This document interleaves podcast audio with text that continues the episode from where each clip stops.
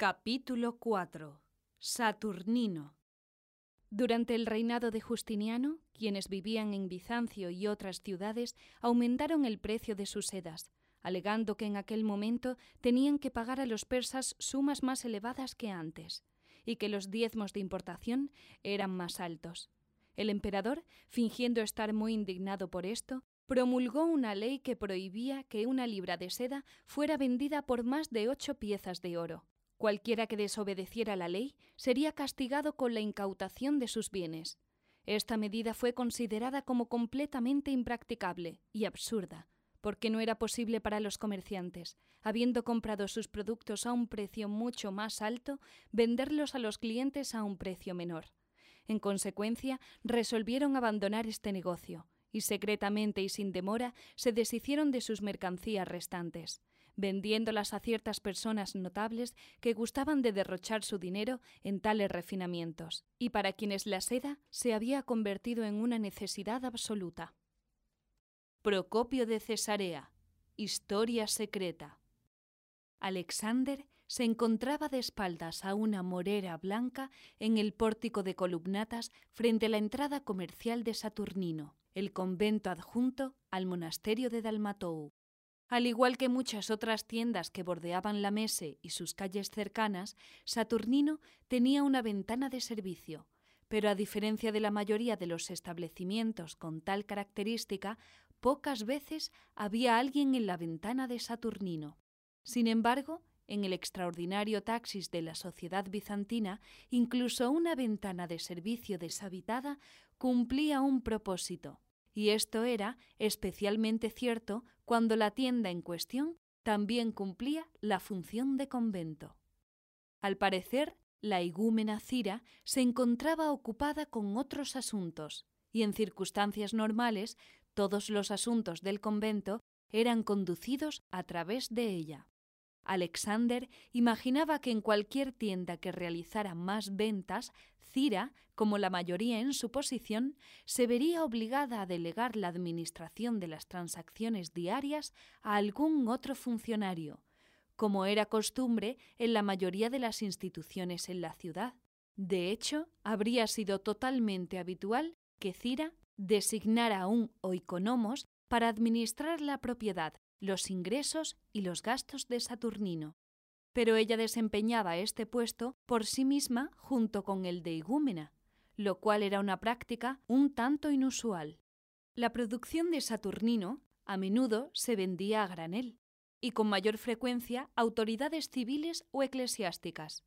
En el caso de una rara excepción, por lo general se trataría de algún artefacto personalizado de alta calidad para un comerciante adinerado. Alexander supuso que bajo el volumen de transacciones que contrastaba con la gran cantidad de bienes vendidos, probablemente explicaba la capacidad de Cira para sobresalir como jefa ejecutiva del convento de monjas, al mismo tiempo que como maestra operativa de sus finanzas. Este arreglo, al igual que el doble papel de Cira como contable y ejecutiva, era inusual, y si Alexander dedicaba más tiempo a pensar en ello, podría acarrearle problemas, aunque por el momento no era capaz de articular por qué. De una forma u otra, el arreglo ciertamente tenía un efecto.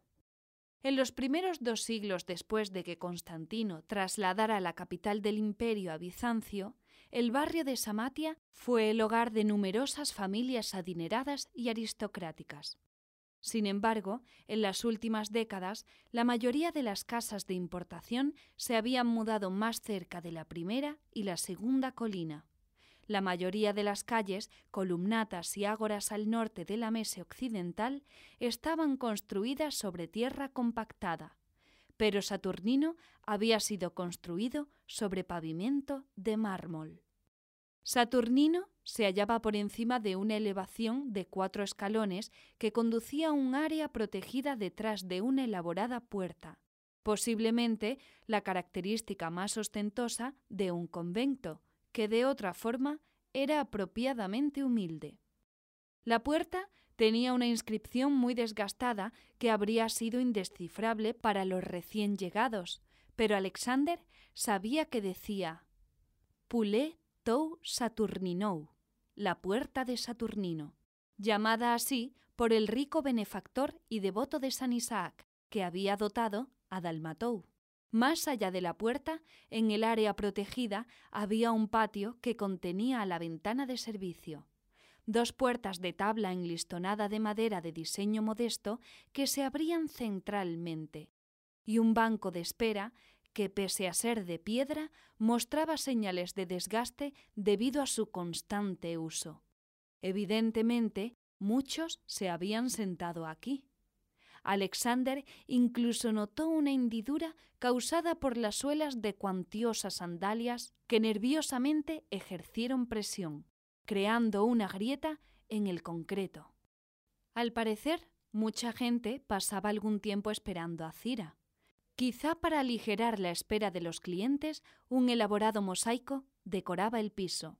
No es de sorprender que la imagen fuera de San Isaac, el fundador de Dalmatou, rodeado por cuatro esquinas, cada una de las cuales mostraba los símbolos de los cuatro evangelistas: el hombre alado de Mateo, el león alado de Marcos, el buey alado de Lucas y el águila de Juan.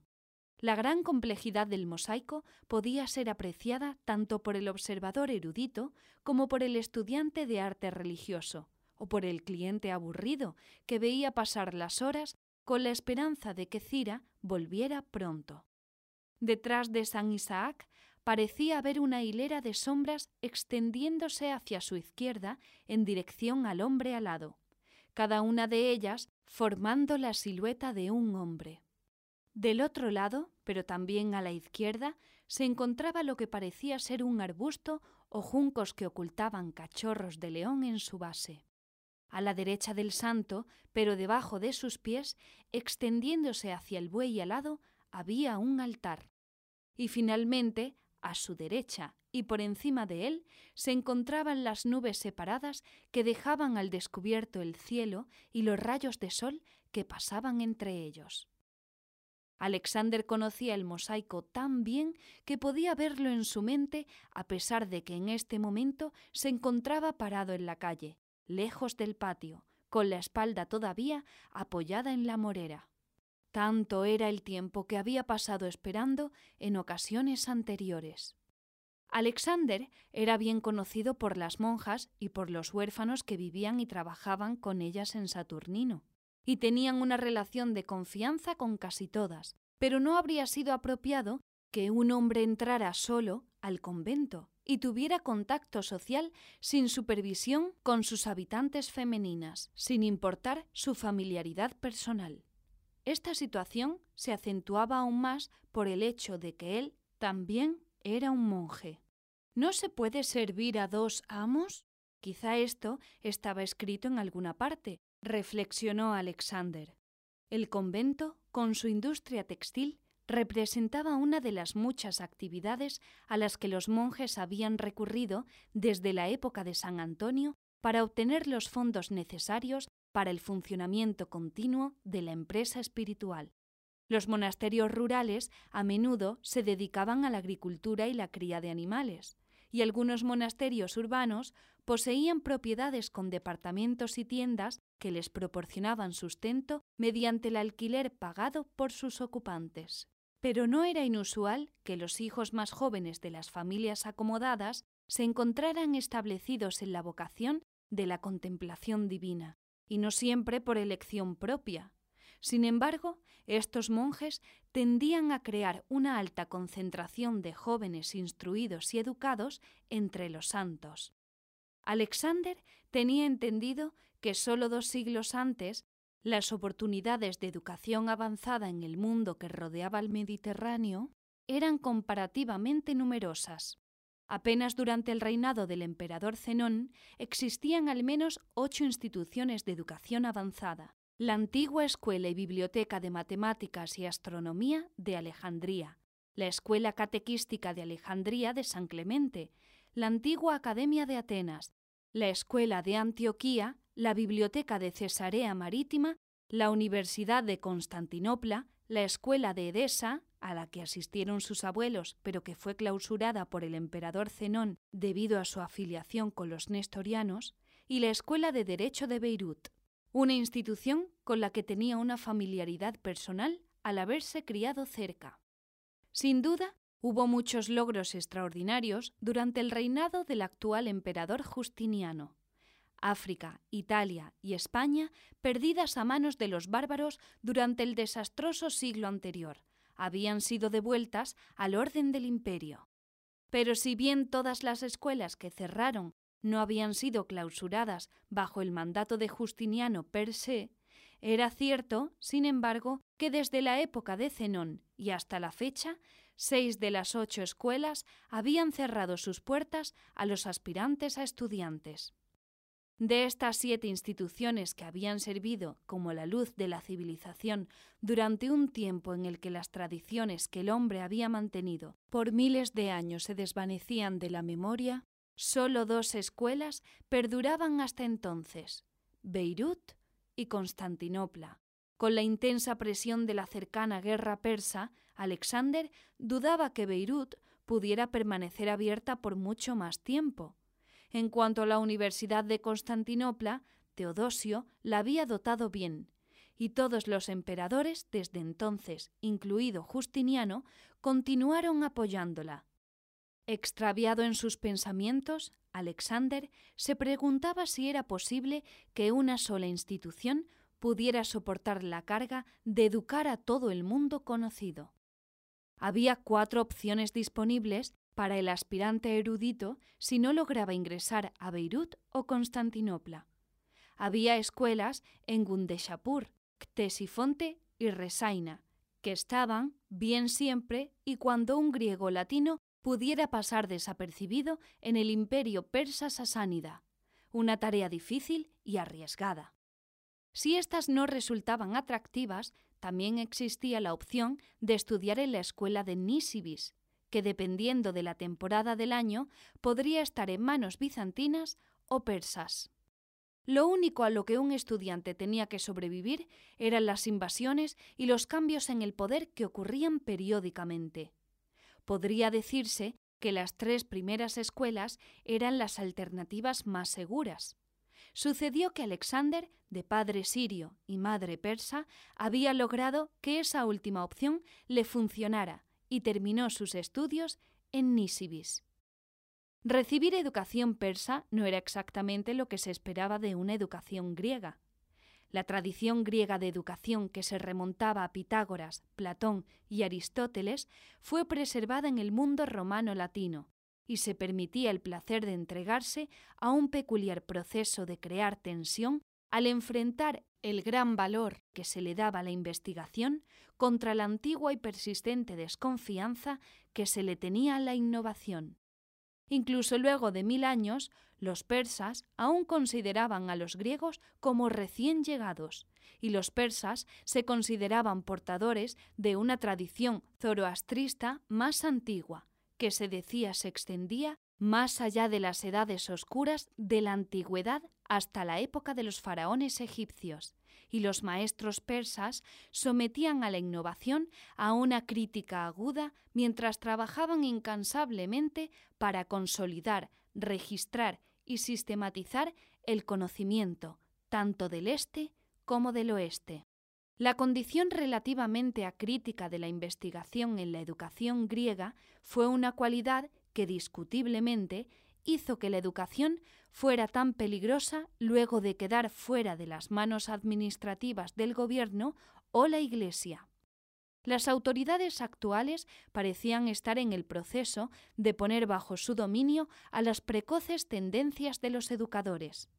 En este aspecto, era posible que la razón por la que la educación aún prosperaba en Persia era que los más centralizados sasánidas estaban un siglo o dos más adelantados que los romanos y bizantinos, cuando se trataba de controlar lo que sucedía cuando un alumno recibía educación.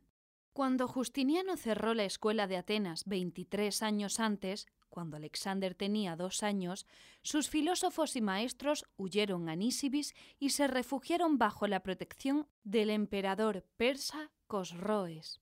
Parecía un buen arreglo, pero no duró mucho. Los filósofos habían regresado a tierras bizantinas mucho antes de que Alexander comenzara sus estudios allí. En un sitio tan disputado como lo era Nisibis, a muchos estudiantes griegos o latinos les habría sido difícil sobrevivir. La creciente falta de tolerancia hacia los nestorianos había llevado a miles, como los filósofos atenienses, a huir hacia el este. Y muchos habían llegado a Nisibis confiando en que se estaba más seguro en grupos grandes. Alexander no consideraba que en Nisibis hubiera recibido una educación en el espíritu de investigación de la que su padre solía hablar, pero era una educación que impartía alfabetización, aritmética y alta cultura, y eso ya era algo. De cualquier manera, él sabía que con tantas escuelas cerradas recaía en los monasterios la carga cada vez mayor de las necesidades de educación para servir al vasto y cosmopolita mundo mediterráneo, donde la industria requería de conocimiento y las fuentes que impartían el conocimiento eran pocas. Esto no era del todo malo, pues los monasterios ya habían llegado a tener una gran concentración de gente instruida. Cuando podían ser distraídos de los pensamientos divinos por un momento y se dirigía su atención a asuntos más materiales, la provisión de educación era a menudo una forma útil de industria, ofrecida como un valioso servicio a los hijos de familias adineradas. Tras recibir el pago de las familias por estos servicios cada vez más escasos, los monasterios se encontraban en la posición única de devolver el trabajo de los recién formados monjes estudiantes a los agradecidos y pagados servicios de intereses gubernamentales, militares y comerciales. Un círculo virtuoso. Sin embargo, tal arreglo no estaba libre de problemas. Era un proceso que continuaba creando más monjes que estaban educados y más educados que también eran monjes. Esto llevó a Alexander de nuevo al problema de los dos amos: administración, expedientes, contabilidad, impuestos, archivo y crónica, el arbitraje de disputas, la construcción de barcos, el mantenimiento de puertos y todas las facetas de la ingeniería civil de doscientas ciudades con agua corriente y dos mil comunidades más conectadas por caminos pavimentados. Todos estos asuntos requerían de las capaces manos y mentes de ejércitos de hombres instruidos y a menudo de mujeres instruidas también. Si el Estado tuvo un papel en la desaparición de la milenaria tradición de la avanzada educación grecorromana, al parecer un efecto colateral involuntario había sido sujetar al Estado a una dependencia de la Iglesia sin precedentes para casi todos los tipos imaginables de trabajo que requiriesen de conocimientos. Si los reyes o tiranos de antaño requerían de consejo estratégico no corrompido por las ilusiones del ego, el vicio y la ambición, siempre contaban con los oráculos, y si no les gustaba lo que los oráculos tenían que decir, era muy fácil ignorarlos. Actualmente, si las curias de cualquier ciudad querían mantener las aguas residuales de las letrinas fuera de las cisternas públicas, más valía que estuvieran en buenos términos con el obispo. Los propios ancianos en el monasterio de Alexander insistían en que muchos de los maestros en Alejandría y Atenas eran peligrosos y hasta paganos, si no es que herejes, una postura problemática para los líderes cristianos, sobre todo cuando estas escuelas seguían siendo los principales centros de matemática, geometría, arquitectura e hidráulica. Alexander consideró las proscripciones de sus maestros sobre los educadores y la educación. Tal vez tengan razón, pensó, pues ¿quién era él para cuestionar el escándalo de la herejía o las maldiciones de las viejas costumbres paganas? Pero recordó que se había dicho que los médicos y los físicos de Alejandría conocían un medio para librar de miasma a los edificios por medio de una eolípila. Muchos sospechaban que el miasma era causa de la plaga que devastó al mundo entero hacía menos de diez años, un azote que trajo la muerte a millones. pero los maestros de Alejandría, aunque vagamente tolerados, habían sido silenciados. Si la prohibición de estas cosas se había traducido en el cierre de escuelas que podrían enseñar la mecánica para mantener al agua limpia y al aire libre de plaga, este era un precio elevado y mundano a pagar por la estabilidad del imperio y la seguridad del alma. De cualquier forma, por ahora todo había salido bien. Mientras sigan cerrando las escuelas, van a necesitar monjes. Podría ser peor. Si Alexander fuera un monje de un monasterio rural, probablemente estaría sudando en los campos o fermentando lúpulo. Si el gobierno tuviera un mejor suministro de funcionarios de reglamentación secular, entonces quizá tendría el desafortunado deber de cobrar el alquiler a los inquilinos de las propiedades de este monasterio urbano. Afortunadamente, cuando no estaba enseñando a los monjes jóvenes sobre la armonía de Aristóteles y Platón u ocupado en importantes asuntos de meditación y oración, podía ofrecer sus servicios como mitote para el eparca de la ciudad a nombre de Dalmatou. Era en esa capacidad que hoy se encontraba visitando a las hermanas en Saturnino, y no en el estatus que tenía en común con ellas como compañero monástico. ¡Alexander! ¡Oh, Alexander! Lamento haberte hecho esperar tanto tiempo. Era Cira. Serinda, parte primera, volumen tercero de Justiniano y Teodora, por Daniel Sirignani, traducido por Paola Hernández, narrado por Leonor Lavado, publicado por Memorias Adriáticas. Las páginas preliminares y los recursos adicionales para este texto, incluyendo listas de personajes, mapas, cronogramas y redes sociales, se encuentran disponibles para su descarga gratuita en las ediciones impresas en línea en justiniano y teodora punto com. Copyright Daniel Sirignani dos mil dieciocho. Todos los derechos reservados. Serinda, parte primera, es distribuida de forma gratuita para fines de entretenimiento individual. Ninguna parte de esta publicación puede ser copiada o distribuida sin el permiso escrito del autor y la editorial. Esperamos que disfrutes de Serinda.